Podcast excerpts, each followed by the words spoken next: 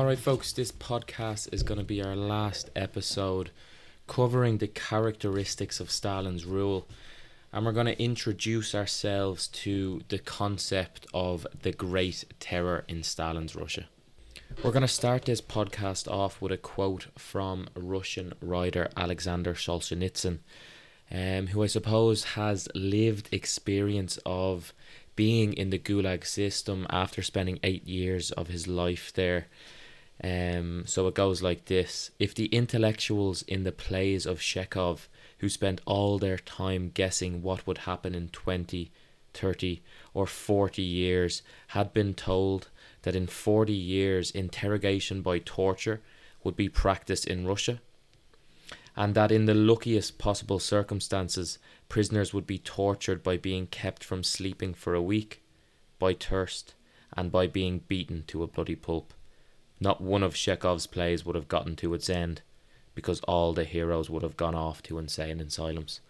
So it's such a really powerful quote, and I know it's on the longer side to embed in one of our essays, but for me anyway, it just really encaps- encapsulates um, the great terror that we're going to cover for the duration of this podcast. So, in order to systematically break down this kind of great reign of terror that Stalin used to impose this culture or atmosphere of fear in the USSR, we're going to break it down into kind of five different sections. Firstly, we're going to look at the purges. Next, we're going to follow, follow by that, we're going to look at the NKVD. We'll look at the impact of interrogations um, on, I suppose, the USSR society. We'll look at the Gulag system before we'll tie that all together and look at the general, I suppose, human cost or death toll of this great reign of terror. So I suppose we're going to go into the purges in a little bit more detail as we cover those in the show trials podcast. But essentially, these purges were Stalin's reign of terror aimed at the Communist Party itself. So Stalin just really wanted to remove any threat to his power. And we could almost just look at the murder of Sergei Kirov in December 1934 as, I suppose, a catalyst for the start of this reign of purges. So Kirov was tradi- a traditional Communist Party member. Um, it's been said that he had a decent relationship with Stalin. Um, and it's almost the consensus amongst historians that Stalin saw Kirov as a threat, and it's most likely um, that Stalin ordered his murder, and then Stalin used this as an excuse to purge or expel his own party. So, after the death of Kirov, Stalin claimed publicly that there were many threats and plots against his role, and that he would openly root out the enemies both inside and outside of the Bolshevik Party. And once again, we're going to study this in a little bit more detail when we look at the show trials, and we'll look at each kind of purge itself in a little bit more detail. So next we could outline the introduction of the NKVD into Russian society as I suppose an important role or playing an important role in this great terror. So the NKVD was essentially the successor to the Cheka um, and it was basically to be considered Stalin's police force. So the aim of the NKVD was to root out enemies of the state in Russia. So when we look at the NKVD, we can say it kind of consists of the secret police, the border police, fire brigade, local police units, um, all working together to root out the so-called enemies of the state.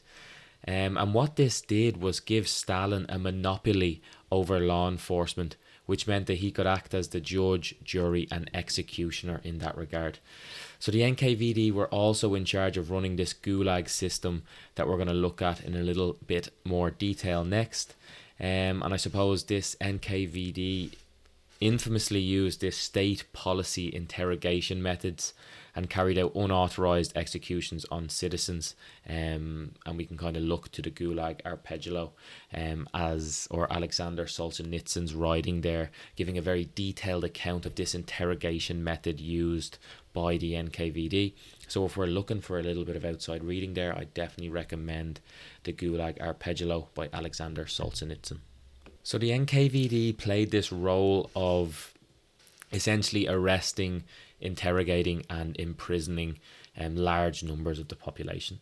So millions of people were arrested as a result of this NKVD's kind of great terror, um, and most of those were most likely innocent. What this did was develop a culture of fear in the USSR.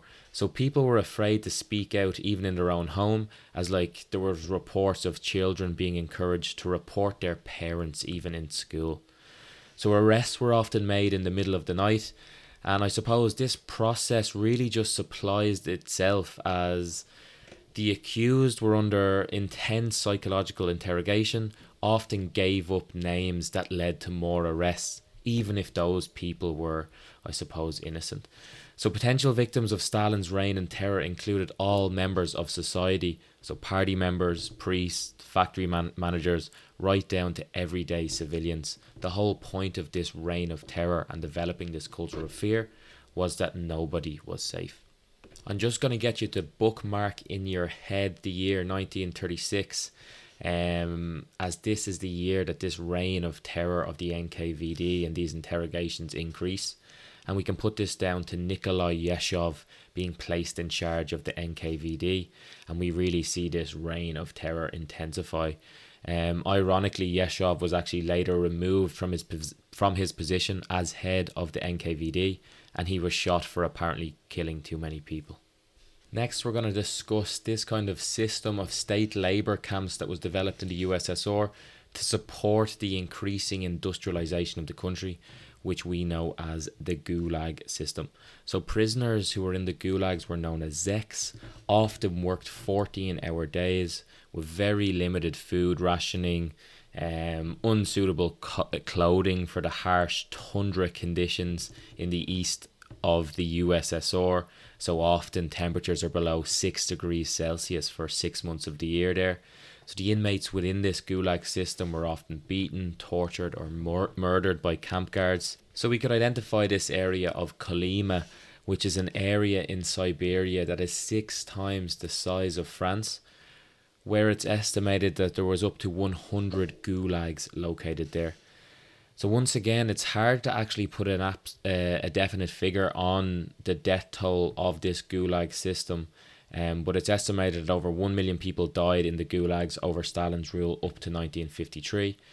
And this gulag system of imprisonment played a key role in Stalin's industrialization policies as prisoners were being used in the construction of public work schemes. So we could look to the construction of the White Sea Baltic Canal as an example of that. So finally, just to put a nail on this death toll, it's very difficult to measure um, as Stalin went to great lengths to cover up the atrocities that he committed.